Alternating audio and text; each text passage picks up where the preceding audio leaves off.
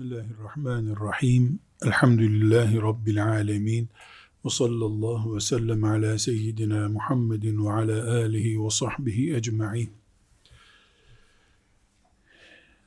Ümmeti Muhammed olarak çok yüksek düzeyde ezber yapan ve ezber koruyan bir ümmet olduğumuz. Yani kültürümüz, eğitimimiz, öğrenimimiz açısından bakıldığında e, insan tipi olarak değil, eğitim tipi olarak çok yüksek oranda ezber ümmeti olduğumuz tartışılamaz bir gerçektir. 1400 senelik tarihimizde Kur'an-ı Kerim'le olan bağımız, çocukların ezberlemesi, yaşlıların ezberlemesi ki Kur'an-ı Kerim Arap o kitabı, Arapça bir kitap, Arap olanı ve olmayanı. Müslümanlığa dün gireni, aba o ecdadı Müslüman olanı.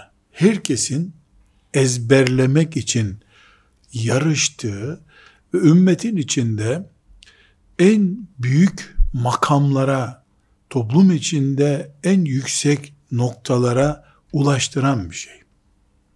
Çok yüksek bir ezber e, hedefimizin toplum olarak böyle bir anlayışımızın olduğu Kur'an-ı Kerim'den görülebilir. Ama sadece Kur'an-ı Kerim değil tabi. E, binlerce, on binlerce hadisi şerif ezberleniyor. Bu ezberlenen hadisi şerifler var ortada yani iyi anlaşılsın diye bir hadis ezberinde e, sadece Resulullah sallallahu aleyhi ve sellem Efendimizin iki satırlık sözünü ezberlemek değil ezberleme denen şey. Kim? Kimden duydu? Beş kişi duymuşlar. Sırayla onların isimleri söyleniyor. O beş kişi 25 kişiye yaymış bunu. 5 çarpı 5 olmuş. Onlar duyuluyor. O 25 kişiden bir başka 25 kişiye gitmiş. On binlerce ismi birbirine karıştırmadan ezberleniyor. Ümmet olarak imanımızdan kaynaklanan bir ezber temposu var bizde. Bu ezber temposu bilhassa Kur'an-ı Kerim'de ve daha sonra hadis-i şerifte kendini gösteriyor. Ama fıkıhta da e, benzer bir ezber gücü, mesela fıkıh kitapları ezberleniyor. Fıkıh metinleri deniyor, onlar ezberleniyor. Şiirler ezberleniyor. Nahiv kitapları, yani dil kitapları ezberleniyor. Şöyle ezber yaptıran bir medresede 10 sene kalan bir öğrencinin iyi bir medrese ise eğer e, şu, kaba bir rakamla söyleyecek olursam bir 10 bin sayfa kadar ezber yaptığını söyleyebilirim. Tabii ki bu hadis medresesi değilse, hadis medresesi ise bu rakam belki 20 bin sayfayı da bulur. Bugünkü A4 kağıdı ebatıyla söylüyorum. Çok enteresan hicretin 483. senesinde vefat eden Es-Seraksi isimli bir Hanefi alemi vardır. Bunun 20 ciltlik bir fıkıh kitabı var. Fıkıh alemi Seraksi. E, isminden de anlaşılacağı gibi bu Özbekistan taraflarının ulemasından. Hanefi mezhebinde El-Mebsut isimli meşhur bir fıkıh kitabı vardır. İmam Muhammed'in rahmetullahi aleyh Ebu Hanife'den naklettiği e, fıkıh bilgileri üzerine yazılmış bir kitaptır. Yani isteyen inansın, isteyen inanmasın. Bu Seraksi, İmam Seraksi rahmetullahi aleyh hapsediliyor ve kuyu cezası diye bir cezaya çarptırılıyor. Şimdiki hücre cezası, hapishaneye girenlerin bir kısmına verilen kuyu cezası gibi bir ceza ya da o da hücreye atılma gibi bir ceza. Tek kişilik hücreler oluyor hapishanelerde. O cezaya benzer bir ceza. Orada kaldığı süre içerisinde bu 20 ciltlik fıkıh kitabını yazıyor. Bunu yani kütüphanesini oraya taşıdıklarını iddia edecek halimiz yok. Demek ki yani bir yaşta e, Hanefi mezhebinin fıkıh görüşlerini derleyip toparlayacak kadar birikimi var. Bu böyle konuşması kolay. Yani insanların cep telefonlarını e, mesela eşinin telefonunu söyle bakayım deyince bakalım kaç kişi tak diye hemen telefonu söyleyecek düşünmeden. Bu İmam Muhammed'in, İmam Ebu Yusuf'un, filancanın, Şafiilerin dediği ihtilaflı binlerce meseleyi kuyuda yazıyor, çiziyor. Kütüphanesi yanında mıydı sorusuna artık herkes cevap versin. Nasıl yanında olacak? Zaten kimin kütüphanesi var ki yanına götürecek onu? Herhalde iPad'ini filan götürmüştür. Bundan tam 950 sene önce. iPad'i gör ya da bilgisayarını götürmüş olabilir. Ne diyeceğiz? Güçlü ezberi var diyeceğiz. Çok güçlü ezber. Ve çok daha güzeli, bu kitabın yazma nussalarının ona çok yakın bölümleri var şu anda. Yani bu kitap afaki bir böyle imiş, yazmış deyip bitirdiğimiz bir şey değil. Şu anda kütüphanelerde e, bu kitabın yazma nüshaları var. E, bu zat bir sürü de yanlış yazmış diyecek bir yanlışta bulunamıyor.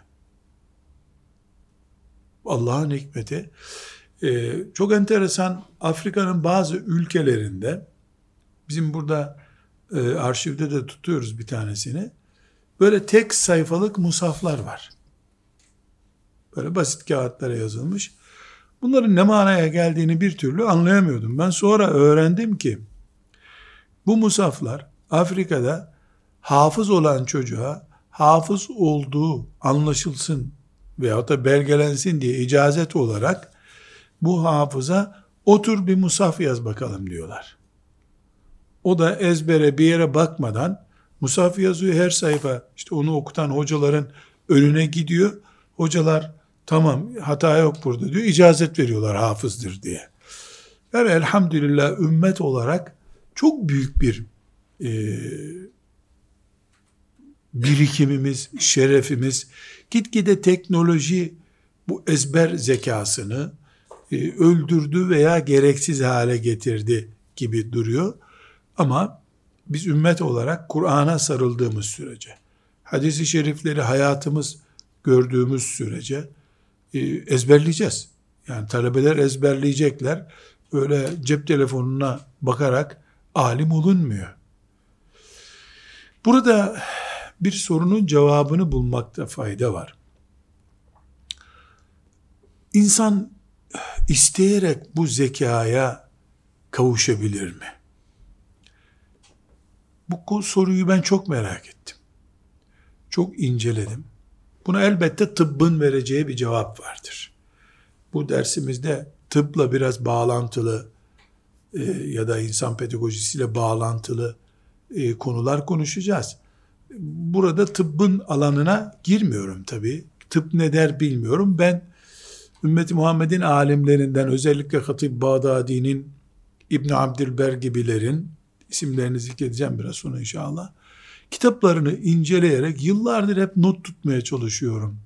Zeka sonradan takviye edilebilir mi? Ya da sonradan e, mesela hiç ezber kabiliyeti olmayan bir genç işte filan duaları okuyarak, filan ilaçları yiyerek, çok ayva yiyerek, bilmem ne yaparak bir noktaya gelebilir mi? Benim elde ettiğim kanaat tıbbi bir cevap değil bu. Allah herkesi farklı yaratıyor. Bu bahsettiğimiz Seraksiler, Bukhariler, bunlar büyük ihtimalle Allahu Teala'nın dinini korumak için özel bir zeka ile yarattığı tipler. Şimdi de var o tip insanlar.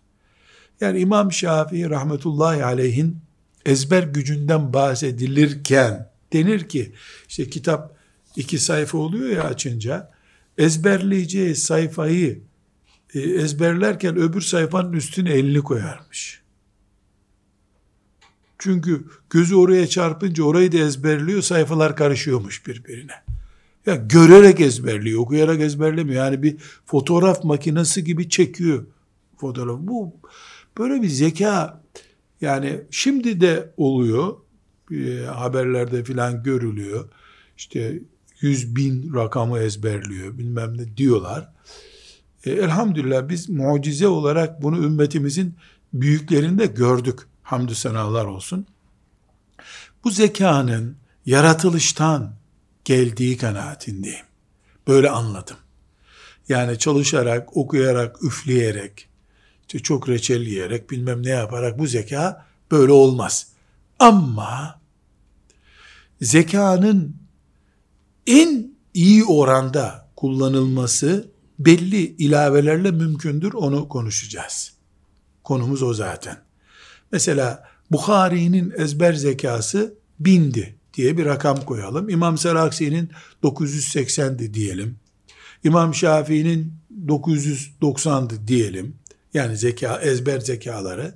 Benim de 50 diyelim.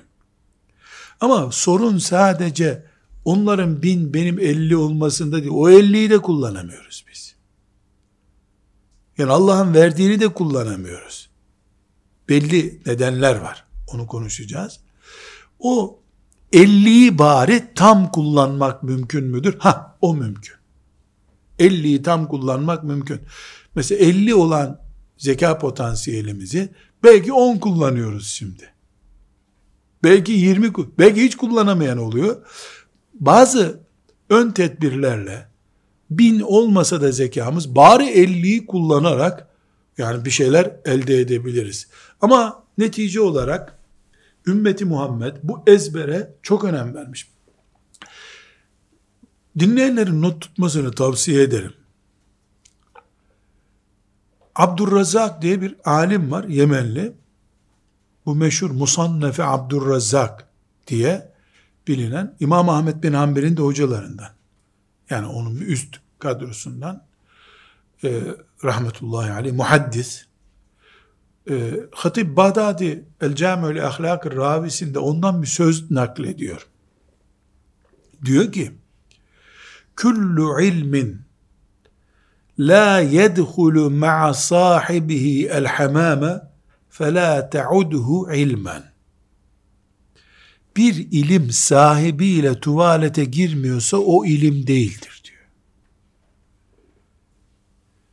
Bir ilim sahibiyle tuvalete girmiyorsa o ilim değildir. Ne demek yani? Nasıl bir şey bu? Şöyle bir şey. Şimdi dikkatli düşünüyoruz. Bir musaf, Kur'an-ı Kerim, Tuvalete sokabiliyor mu Müslüman onu? Sokamıyor. Bir hadis kitabını tuvalete sokabiliyor musun? Sokamazsın. Caiz değil. Veya bir fıkıh kitabı, şeriat kitabı tuvalete giriyor mu? E girmez. Yani tuvalete gireceğin zaman talebe ne yapıyor? Fıkıh kitabını bir kenara koyuyor. Dolayısıyla tuvalete sokam. Eğer sen ezberlemediysen fıkıh kitabını onu tuvalete sokamayacaksın. Dolayısıyla onu ilim saymıyor. Buradan Abdurrazak rahmetullahi aleyh kime hitap etti? Nereden böyle insan gördü merak ediyorum yani. Biz niye göremiyoruz böyle insan? Ama öyleymişler. Ee, onun hadis kitabı yani koca bir ansiklopedi gibi tek başına yazmış, telif etmiş, ezberlemiş. On binlerce hadisi olan bir alim. Ama ala külli hal e, demek ki becermişler bu işi yani. Ne diyor? bir ilim sahibiyle tuvalete girmiyorsa o ilim ilim değildir diyor. Senin değil çünkü. Unutacaksın. Aklında kalmayacak. Yani senin diye garantili bir ilmin yok o zaman. Şimdi talebe kardeşlerime bunu kullanabilecekleri bir örnek olarak not etmelerini tavsiye ediyorum. Küllü ilmin la yedhulu ma'a sahibi el hamame fe la ilmen sahibiyle tuvalete girmeyen, sahibi ne demek? Kim bu ilim benim diyorsa, sahibiyle tuvalete girmeyen ilim, ilim değildir. Sahibiyle tuvalete nasıl girer? Kafasında olur. Ezberinde olur. Tuvalete girerken sahibiyle beraber tuvalete giriyor. Çıkarken çıkıyor. Ezberlediğin şey senin ilmindir demek istiyor. Öbürü Hangi kitaptaysa o kitabın yazarının ilmi, senin ilmin değil. Bir yoğun ezberleme teşviki tabi burada ortaya çıkıyor. Ama tekrar ediyorum. Allah Teala'nın vergisi bu. Herkesi farklı yaratıyor allah Teala. 40 fabrika işletip kendi fabrikasının numarasını ezber bilmeyen insan da var. Fabrikası var, adam zengin. Fakat e, çabuk hızlı say kardeşlerinin adını desem belki onları bile düşüne düşüne sayacak. Bu onun kötü adam olduğunu göstermiyorum. Rabbim hepimizi farklı yaratmış. Kimimizin ezber zekası çok yüksek, kimimizin işletme zekası yüksek, kimimizin muhakeme gücü yüksek. Mesela fakihler muhakeme gücü yani karşılaştırma yapma gücü yüksek zekaya sahiptirler. Ezber zekaları muhaddisler gibi değildir. Muhaddisler de ezber zekaları çok yüksektir. Başladı mı makine gibi aşağı doğru sayar. 15. ile 25. arasında ne fark var dedim mi ne bileyim der devam eder saymaya. Fakih öyle değil ama. 15. de böyle dedin, 26. de böyle dedin, ikisi arasında şu fark var dersen muhakeme gücü yüksek. Hepsi lazım toplum için. Tek bir zeka modeliyle hayat olmaz. Sanat kabiliyeti yüksek insanlar olur. Adam yani ağaca tuttu mu ondan bir sanat eseri çıkarıyor. Aynı adam hanımı yemek yapamadığı için acından ölüyor. Ulan ağaçlara dil veriyorsun ya. Bu ağacın yani bakmaya kıyamıyorsun. O kadar güzel sanat eseri. Bir yumurta kır işte. Yok yumurta kıramaz. Ağaçtan yumurta yapar ama. Fakat tavaya koy kır dedin mi kıramıyor. Bir ayıp mı bu? Hayır. Rabbim öyle istemiş. Rabbim öyle istemiş. Yani adam filan işi yüzde yüz yapıyor. Öbür işi beceremiyor. Konuşma kabiliyeti olağanüstü yüksek. E yaz bunları diyorsun, kalem elinde kalıyor. Yazamıyor. Ayıp değil, eksik değil, kimse peygamber değil. Kemal Allah'a mahsus zaten. Celle Celaluhu. Allah her şeyin tam sahibidir. Kullar olarak güya bir şeyin sahibi gibiyiz işte. Bu sebeple e, elbette zekamızın çok yüksek olmasını isteriz. Allah'ın verdiği kadar kalacak o ama verdiğini tam kullanma konusunda diretmeliyiz. Çünkü selefimiz bizim olağanüstü denebilecek olumsuz şartlarda çok büyük işler becerdiler. Çok büyük ezberler yaptılar. O sayede de din bize geldi. Kağıt mı vardı? Ses kayıt cihazı mı vardı? Kiremitlere, kiremit gibi topraktan parçalara, taş üstüne yazı yazdılar ya. Ağaç kabuklarına Kur'an'ı yazdılar unutulmasın diye. İmkan yok. Yazı bilmek yok. Okuma bilmek yok. Elhamdülillah. Elhamdülillah. Bugünlere geldi. Şimdi bizim hiç olmasın cep telefonlarımızı ezber bilecek kadar yani çok merak ediyorum. Kaç kişi vardır cep telefonumu kaybetsem o numaraları ben tekrar söylerim diyecek. Ama muhaddis var. 5 bin, 6 bin hadisin yazıldığı kitabı yanıyor. Çocukları ağlıyor babamız delirecek diye. Yeniden yazarım çocuklar merak etmeyin diyor. Sanki bir satır yazı yazacakmış gibi. Ya bu bir farklılık, bir lütuf, Allah'ın lütfu, kullarına ihsanı ama olanını, mevcut olanını değerlendiremeyişimiz çok abes bir iş. Helak ediyoruz zekalarımızı çocuklarımızın ezber zekasını işte gıdaya varıncaya kadar pek çok sebep var. Biz çürütüyoruz aslında. Gencecik çocuklara, küçücük çocuklara e, akıllı telefon vermek kendilerinin aklının ileride kıtlaşması demek. Yani ona çarpım tablosu bile ezberletilemez artık. Devletler de zaten e, iyi politika gidiyoruz filan diye vatandaşın gözüne girmek için Cep telefonunu kışkırtıyor, bilgisayarı kışkırtıyor, vereceğim, bedava vereceğim diyor. Her verdiğin akıllı cihaz çocuğun aklını yiyor. İse burada bir sıkıntı var. Bu devlet politikası tabii beni ilgilendirmiyor ama e, beni ilgilendiren çocuklarımın Allah'ın yarattığı zeka düzeyinde kalamaması halinde onun aç kalması gibi zekasının da geri kalmasından Allah bana sorar diye düşünüyorum. Bu düşünceyi önemsiyorum. Burada küçük bir soruya da cevap verip e, konumuzun ilerisine geçelim. Yani ümmeti Muhammed'in bu ilk neslinin bu denli büyük zekası şüphesiz e, yani allah Teala'nın vergisi o dönemi öyle murad etti Allah. Ama bir de onların olağanüstü gayreti de var. Yani Bukhari öyle bir zeki olduğunu ne babası biliyordu. Seraksi'nin öyle bir zekası olduğunu ne kendisi ne babası biliyordu. E bunu nasıl ortaya çıkardılar? Bu üstün gayretleri dine, hizmete nasıl dönüştü? Burada e, Ebu Gudde hocam rahmetullahi aleyhin e, bir konferansı var. E, Esbabun Nubugi inde selef diye bir konferans. Rahmetullahi aleyh. Hocamın böyle konferansları not tutman için konuştuğu şeylerdi. Böyle milim milim ölçerek konuşur, hızlı konuşmaz. Konuştuğu her şey sanki anladın mı yavrum, devam edeyim mi der gibi öbür paragrafa geçerdi. Bu Esbabun Nubu inde selef isimli konferansı daha sonra kitapçık olarak da basıldı. Rahmetullahi aleyh. Çok müthiş e, hatıralar var. Birkaç kere de bu konferansı verdiğini hatırlıyorum. Orada sekiz sebep sayıyor. Yani ilk nesillerin, işte Selaksilerin, Bukharilerin, ashab-ı kiramın, belki ashab-ı kiramı hadi bir kenara bırakalım. Ölçülecek bir tarafları yok bize göre çünkü. Daha sonraki bu ilim gayreti ve olağanüstü zekanın, o zekayı Allah'ın verdiği çapta neredeyse kullanabilmelerinin e, üzerinde incelemeler yapmış Hoca Efendi. E, buradan belli sebeplere ulaşmış. Birincisi diyor ki Resulullah sallallahu aleyhi ve sellemin günlerine yakındılar diyor. O günlerden uzaklaşıldıkça ısı merkezinden uzaklaşır gibi olduk biz diyor. Dolayısıyla Resulullah dedi ki ondan 100 sene sonra söyleyince başka bir heyecan veriyordu. 300 sene sonra söyleyince biraz daha düşük.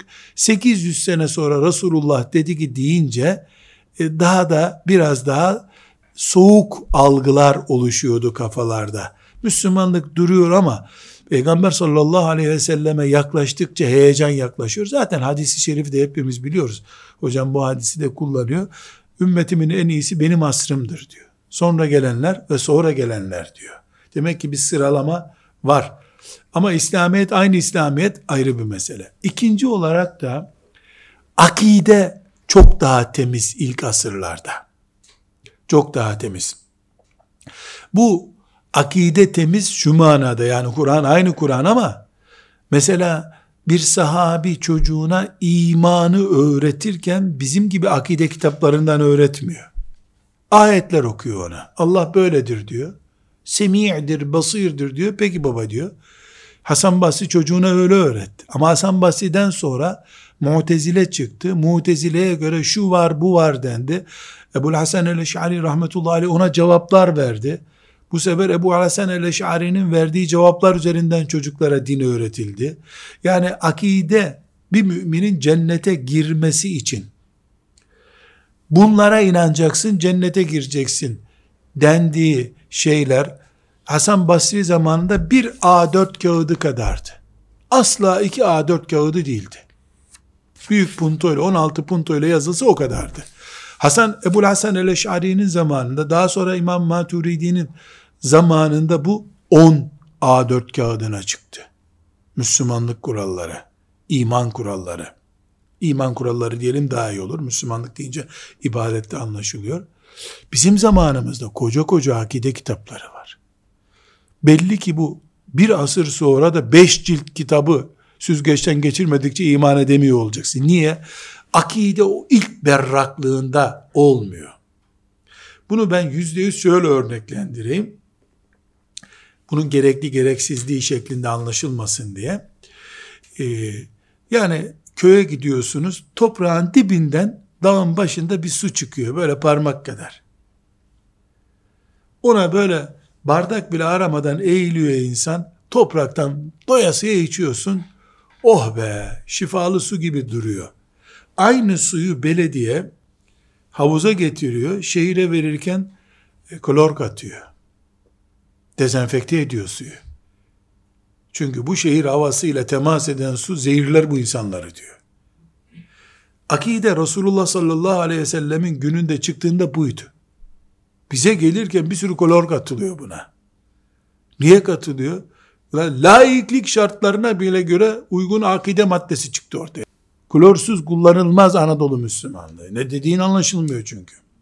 Üçüncü olarak da hocamın tespitlerinden biri, bu akidenin saf ve Resulullah sallallahu aleyhi ve selleme yakın olması, bir asır, iki asır, işte ne kadarsa, mesela dört asırmış Saraksi zamanında, aklın ve ahlakın da saf olmasını getirdi beraberinde. Daha saf bir akide ile, daha saf bir ahlakla, Resulullah sallallahu aleyhi ve sellemin hadisini ezberlerken, fıkıh kitabı ezberlerken veya Arapça bir metin ezberlerken e, kesinlikle çok daha çabuk ve daha bereketli yapıyorsun. Aynı şekilde bir dördüncü madde olarak da toplum bozulma açısından bugünküyle kıyas edilemeyecek kadar temiz toplum. Bozulma var aslında. Adem Aleyhisselam'dan beri bozula bozula geliyor insanlık. Efendimiz sallallahu aleyhi ve sellem onu bir zirveye çıkardı. Ondan sonra gene bozulmaya başlandı. Peygamber aleyhisselamın çocuğuna kılıç uzatacak hale gelmiş toplum. O günkü şart. Ama bugünküyle kıyas edilecek bir durumu yok. Dolayısıyla toplum temiz olunca hadis ezberleyen el üstünde tutuluyor. Fıkıh kitabı ezberleyen el üstünde tut. Toplum o tarafa doğru sürekli teşvik ediyor. Ezberlemeye, sahiplenmeye teşvik ediyor. Ve bir beşinci madde de bir zühd hayatı var. Ne demek zühd hayatı var? Eşyaya tapınılmıyor. Eşya olarak evde oturulacak, yatılacak bir yatak var. Bir çeşit yemek pişiyor.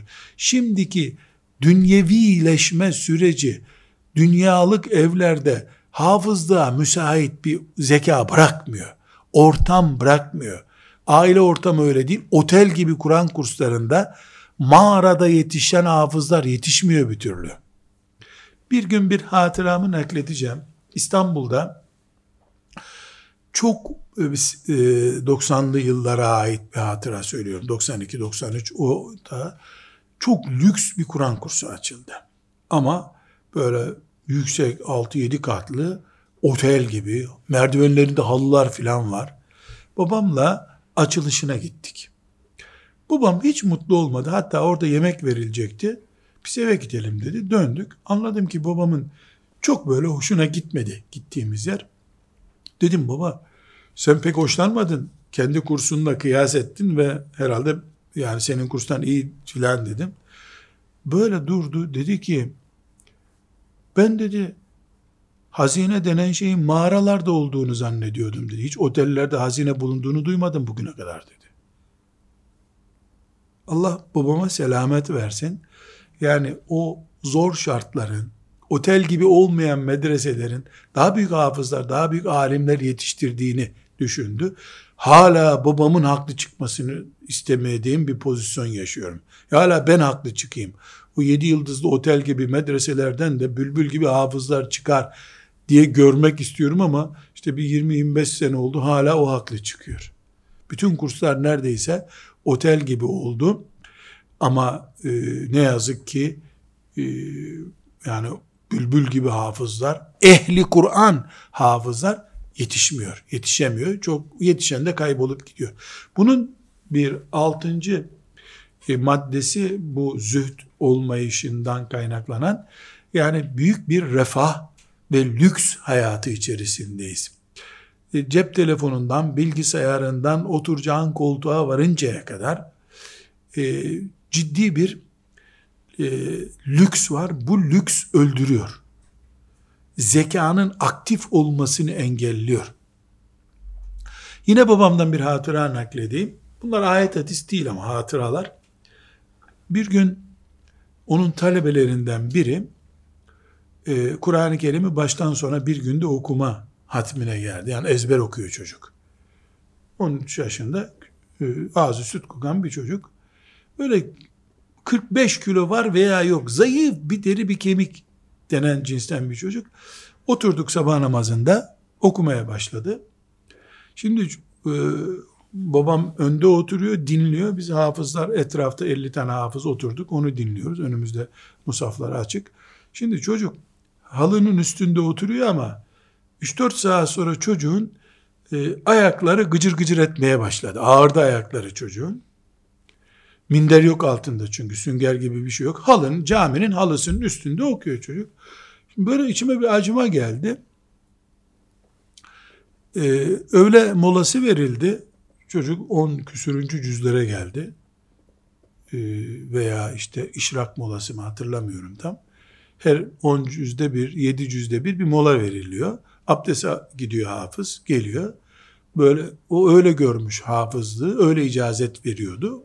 Hafızlara öyle icazet verirdi babam. O arada dedim ki baba bu çocuğun ayakları kırılacak dedim. Çocuk zaten zayıf. Ayağının altına bir minder koyalım dedim. Niye dedi. Böyle sertleşti birden. Duymuyor musun gıcır gıcır sesler çıkıyor çocuğun ayağından dedim.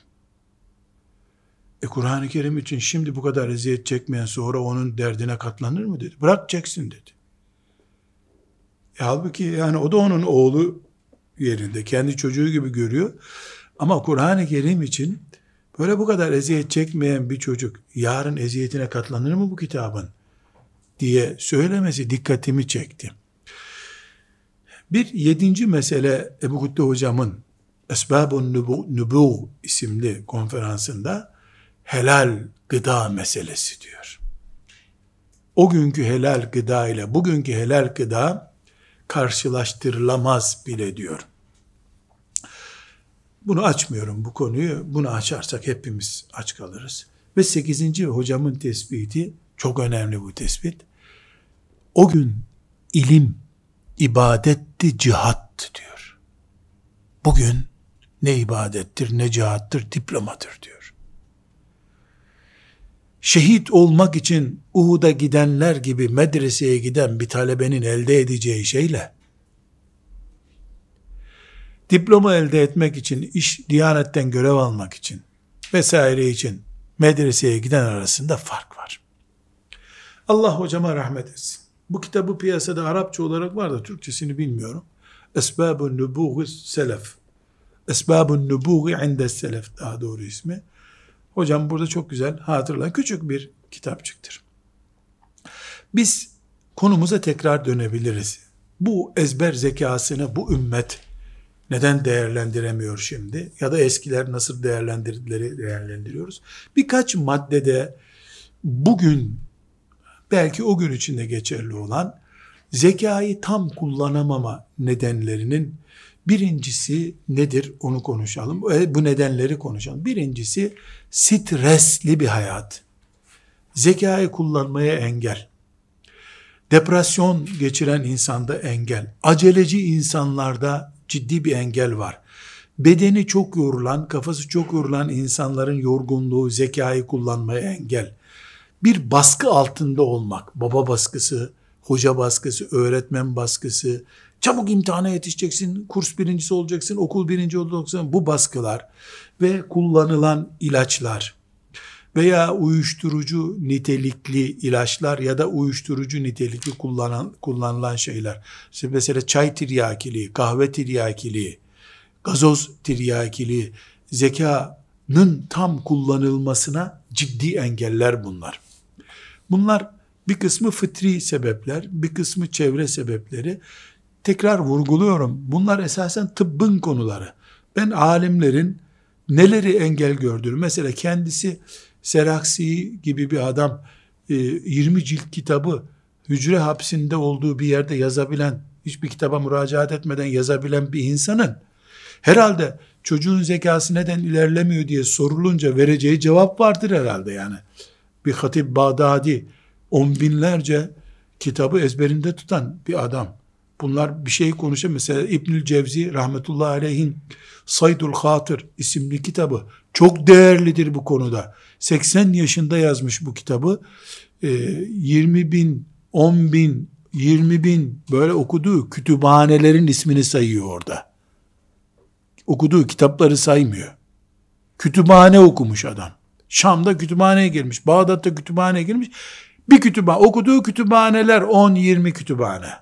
İçinde binlerce kitap olan kütüphane. Bu adamın hatırası altındır altın. Ben onun yanında doktor da takmam bir daha. Neden? E bu hayatın doktoru adam. Dolayısıyla burada tıbbın alanına girmek için e, değil ama özellikle e, hocaların, alimlerin tavsiyelerini önemseyenler için bunu zikrediyorum. Burada e, genç talebe kardeşlerime nelere dikkat ederlerse zekalarının daha keskin olacağına ama hiçbir zaman Bukhari olmayacaklarına fakat mevcut zekalarını Buhari'nin gibi kullan Buhari'nin kullandığı gibi kullanmaları durumunda onların da çok zeki olacaklarına Kur'an ezberlemek, hadis ezberlemek, fıkıh ezberlemek veya üniversiteye hazırlanmak çok farklı şeyler değil bunlar. Tavsiyeler etmek istiyorum. Eski ulemadan büyük oranda alıntılar yaparak. Birinci mesele ciddi sabah kahvaltısı önemli. Bugünkü tıp da bunu vurguluyor. Sabah kahvaltısı çok önemli. Ama e, karbonhidratlılar olmamak şartıyla mı artık reçelimi azaltacak yani tıbbın tavsiye ettiği kahvaltı çok önemli. Yani bu kahvaltıyla e, başlayan bir gün iyi gidiyor. Kahvaltısız gün ders çalışacağım diye kahvaltı yapmadan derse başlamak bir eksiklik zekayı kullanmada. İkincisi e, ölçüsüz yemek yemek eski alimlerin de çok e, üzerinde durduğu bugünkü tıbbın da e, tehlikeli gördüğü şeylerdendir. E, bunların ayrıntılarına girmek istemiyorum. E, şekerli şeylerin çok tüketilmesi e, ve ders çalışılan odada hava kirliliği oluşması çok sakıncalı ve uykusuzluk ya da uyku düzensizliği zekayı ciddi şekilde etkilemek. İnsanlarla iletişim kopukluğu ciddi bir zeka geriliği sorunudur. Çünkü zeka kullanıldıkça, yönlendirildikçe hareketlenen bir şey. Ee, insanlarla oturup sen şunu yanlış yaptın ben bunu yaptım şu doğruydu şu şöyleydi diye fikir mütalalarına girmeyenin zekası donup kalıyor. O ne ezberliğe ne muhakeme yapabiliyor. E, lakırdı düzeyinde olmayan iletişimlerin kurulması çok önemli. Ve düşünmeyi engelleyecek yöntemlerle eğitim görmek çok büyük bir eksiklik. Burada çok tıbbi rakamlara gene girmiyorum ama e, bugün bu konuları yazıp çizenlerin e, verdiği rakamlar var. Mesela diyorlar ki bir insan sadece okuyarak yetişiyorsa okuduklarının yüzde onunu yakalayabiliyormuş. Sadece dinlemeye odaklandıysa yüzde yirmiyi geçmiyormuş bu. Gördüğünü algılaması yüzde otuzmuş insanın. Hem görüyor ve hem de o arada e, okuyorsa e, yahut da hem görüyor veya hem dinliyorsa diyelim yüzde elliye çıkıyormuş bu televizyondaki bir şeyi mesela bilgisayardan öğrenirken kendisi konuştuğu zaman insan bir meseleyi yüzde seksen kalıyormuş o anda. Aynı insan hem konuşuyor ve hem yapıyorsa, eylem yapıyorsa o yüzde doksan kalıyormuş kafasında. Demek ki hareketli insanlar daha çok iş yapıyorlar.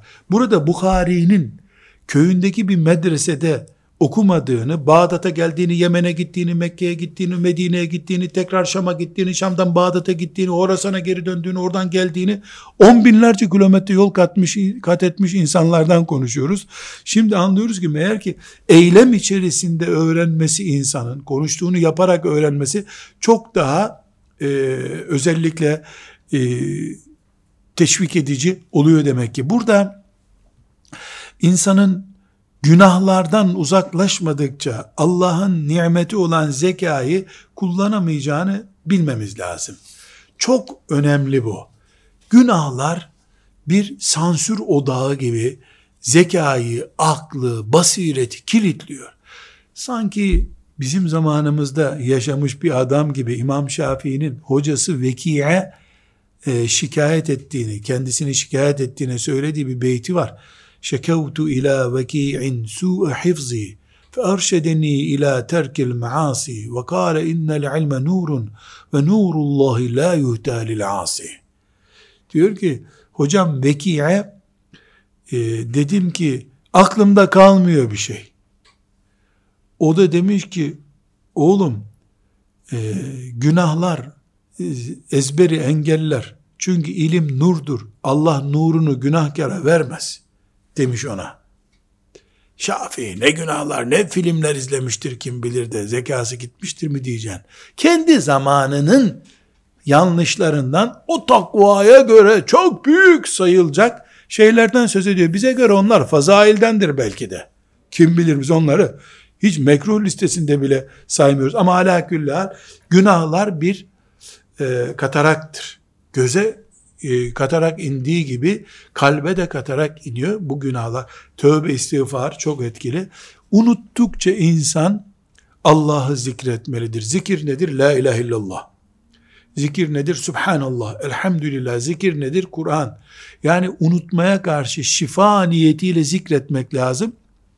Kehf suresinde Allahu Teala vezkur rabbeke izâ nesit. Unutursan Rabbini zikret buyuruyor. Çok ayetle sabit ki e, yani Kur'an-ı Kerim e, bize e, evle, ev, evlerimizde, medresemizde her neredeyse zikretmeyi unutmanın cevabı olarak veriyor. Bir başka mesele çok yemek demin de temas ettik. E, şimdi hadis-i şerifi okumak istiyorum onun için zikrediyorum. Çok yemek bir canavar. Çokun tıpça bir ölçüsü var. Ona karışmıyorum ama şunu söylemem gerekiyor ki Efendimiz sallallahu aleyhi ve sellem yemenin ölçüsünü veriyor. Herkes midesinin üçte biri kadar katı, üçte biri kadar sıvı yemeli, üçte bir hava boşluğu olarak bırakmalı. Eğer mideyi 3 kilo yaklaşık alır kabul ediyorsak, tabi bu çocuk midesinde farklı, yaşlı midesinde farklı, ülserli midede farklı, kaba rakamla 3 kilo diyelim, bir kilosu hep boş kalmadıkça zeka kontrol edilemiyor demektir. Burada e, zikredeceğimiz çok önemli bir mesele de takva hayatı. Günahlardan arınırken yani günahlar zekayı engelliyor derken bunu da e, zikretmemiz gerekiyordu. Allahu Teala "O men yettakillaha yec'al lehu min emri yusra" buyuruyor Talak suresinde. Allah'tan takva ile yaşayanlara Allah yardım eder işini kolaylaştırır diyor. Bir talebenin işi kolaylaşmıyorsa takva sorunu vardır. Ben adam mı öldürdüm demesin. Anne duası almamıştır. Baba duası almamıştır. Hocasının gıybetini yapmıştır. Okul hakkı bekliyor üzerinde. Talebe olup da hocasının gıybetini, nemimesini yapmayan zor hocanın gıybetini yaptığın sürece okul hakkı sendeyken ya zina mı edecektin, kumar mı oynayacaktın? Elbette sorunun var senin. Ve salih ibadetler yapmalı. Yani talebe zekası açılmak istiyorsa çok yoğun dua olacak. Çok yoğun dua olacak. Yalvaracak. Salih ameller yapacak. Salih ameller neyse. Niye? allah Teala ve kur Rabbi zidni ilmen buyuruyor. Rabbim benim ilmimi artır diye dua edeceksin buyuruyor. Belki bir haftada bir gün e, oturacak, teheccüd namazı kılacak duası kabul olsun diye. Ve çok önemli bir konu, ilim ciddiyet ister, süreklilik ister. Talebe bugün her şeyi halledeyim düşün. Buhari 60 yaşında belki o hale geldi. 60 yaşına kadar Buhari değildi. O sebeple acele eden bir şey istemiyor demektir. Burada çok önemli bir konu daha. Mürşit bu işte çok önemli. Kaç yaşındasın yavrum sen? 15. Kaç senedir bu dünyadasın? 15. Kaç senedir ilimle meşgulsün? Hadi diyelim doğduğundan beri 15 senedir. Ebu Gudde rahmetullahi aleyh tam 70 senedir ilimle meşgul. Sen onun talebeye nasihatini dinlemelisin. Eğer kendini Ebu Gudde'nin nasihatine muhtaç hissetmiyorsan, Zehebi'nin nasihatine muhtaç hissetmiyorsan, sen bir yol kat edemezsin. Kaç yaşındasın? 22. Kaç senedir ilimle meşgulsün? Doğduğundan beri ananın karnında hafızlık yapıyordun diyelim. 22 senedir. E öbür taraftan öbür alim 60 senedir senin okumaya çalıştığın kitapları ders olarak okutuyor. Elinden binlerce öğrenci geçmiş. E sen haddini bil. Bir ilim talebesi olarak sen eğer mürşidin kıymetini bilmiyor da kendin her işi anladığını zanneden bir edebiyat yapıyorsan e sen şeytana alet olmuşsun. Allah şeytana alet olana niye rahmetiyle muamelede bulunsun? Ve ezberlemek için yazmak ciddi bir taktiktir. Eski ulema bunu kullanmıştır. Yani iyi aklında kalsın istiyorsan 10 defa okuyorsun, bir defa da yazıyorsun. 3 defa yazıyorsun. Hele dil öğrenirken bu çok faydalı. Kelimeleri yazma. Bu da kullanılabilir. Karşılıklı ders yapmalar. Arkadaşınla, hocanla, kendi kendine yani mesela aynanın karşısına geçip e, hafızlık yaparken bize uygulanırdı. Bu aynanın karşısına geçersin kendin ders çalışırsın, talim yaparsın. Aynada kendini görüyorsun. Yani ikinci bir talebeyi meşgul etmemek için iyi bir taktikti bu. Bizim zamanımızda talebelerin cebinde bir de ayna olurdu. Çıkarıp talim derslerini, tecvid derslerini ayna üzerinden yani kendin kendini en iyi görüyorsun çünkü. Hocayı görüyorsun ve ve diyor sana. Onun dudaklarını bir görüyorsun öyle. Sonra kendin aynaya geliyorsun ve ve yapıyorsun. Olmadığını kendin de anlıyorsun yapana kadar ayna sana yardım ediyor. Taktik. Yani bugünkü teknolojiden de istifade edilebilir bunda. Mesela şöyle bir programa rastladım da nasıl kullanılıyor bilmiyorum. Bir hafız seçiyorsun. O hafızı e, kendin yani programı bilmiyorum ama dinledim. Bir ders çalışan birisinin yanında gördüm. Sen okudukça ibreyi oynatıyor. O hafıza benzemedin diyor. Ta o hafıza gidinceye kadar düzeltiyor seni. Yani Tabi teknolojik hocada hayır olmaz ayrı bir mesele ama kullanılabilir. Öğretmek de ciddi bir eğitim metodudur. Eski ulema mesela sana emsile mi okuttu? Okuttu. Binaya geçtin sen. Binaya geçince emsileye başlayana ders ver diyor sana. Dolayısıyla bir hafta sonra hoca oluyorsun. Esnaflık da böyle öğrenilir. Aynı şekilde çırak olduğun yerde de usta hep sana böyle bak bana yavrum akşama kadar dese 10 sene baksan sen çivi çakmayı öğrenemezsin. 10 tane çiviyi yanlış çakacaksın bir daha çak eline vuracaksın derken usta yapacak seni. Bu iş böyle ve ben bunu talebe kardeşlerime söyleyeyim. Ne kadar verdiyse sana Allah o kadarın şükrünü yapmazsan gerisini vermez. Mesela e, hafız olan çocuğa babaları ziyafet veriyor. Ya üç sayfayı bitirince Kur'an'dan niye bunu yapmıyorsun? Tamam hafız olunca deve kes ama üç sayfa bitirince de elhamdülillah bu büyük nimetti deyip onunla da bir tavuk yedir arkadaşlarına. Yani olanın e, şükrünü yapmadıkça gerisinin gelmediği bir dünyadayız. Bir başka meselemiz e, ilim talebesi ilerleyecekse ile meşgul olmayacak ve onun pozisyonunu takdir eden kimselerden arkadaşı olacak. Mesela teyzesi onun ne yaptığını anlamıyor. Oğlum sen her hafta nereye gidiyorsun böyle diyor. Sana ne diploma verecekler diyor. Ha, teyze anlamıyorsa farz kadar onun yanında duracak. Mesela yatıya gitmeyecek. Zira talebenin arkadaşı, çevresi, oturduğu halısı, her şey onun kesinlikle e, etkisi altında kalacağı şeylerdendir. Talebenin, ilim talebesinin çok dikkat edeceği şeylerden biri de yaş meselesidir. Kesinlikle 50 yaşında da hafız olur insan gördüm.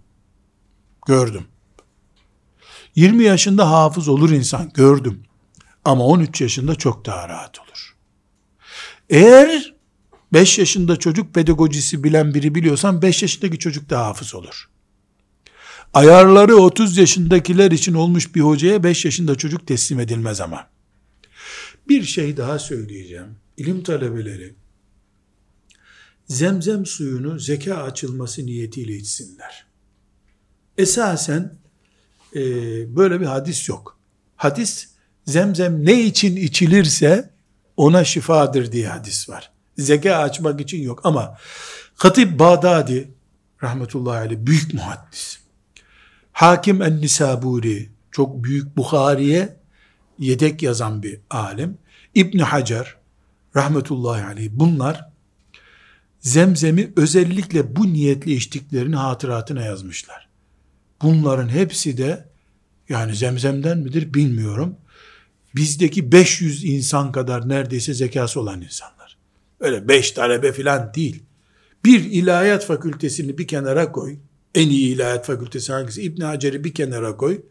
Hala onlar İbn Hacer'in peşinden gidemezler. Hocası talebesiyle öyleyiz.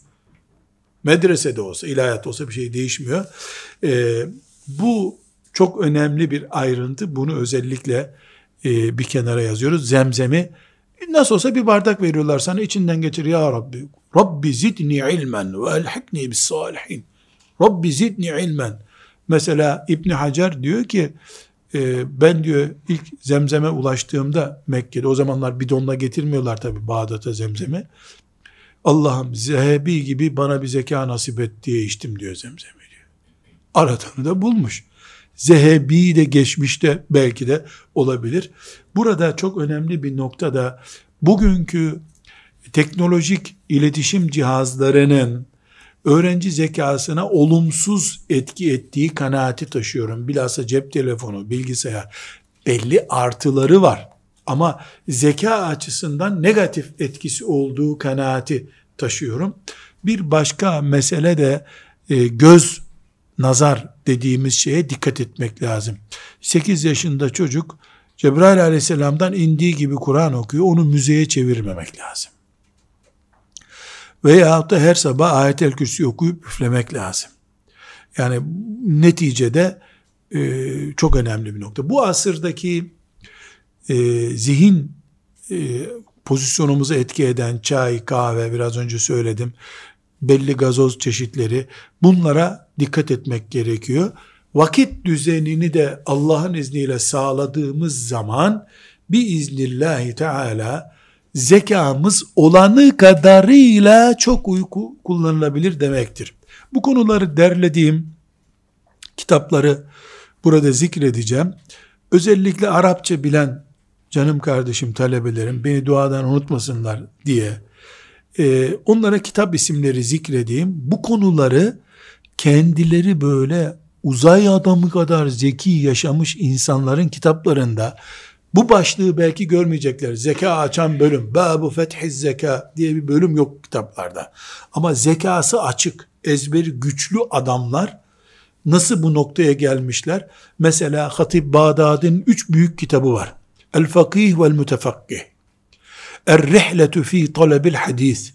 El Cami'u fi Adabir Rabi ve Ravi ve Sami'. Bu üç kitap Hatip Bağdadi'nin bir alem bir alem kitabı bunlar. İbn Abdülberr'in Cami'u Beyanil İlmi ve Fadlihi kitabı.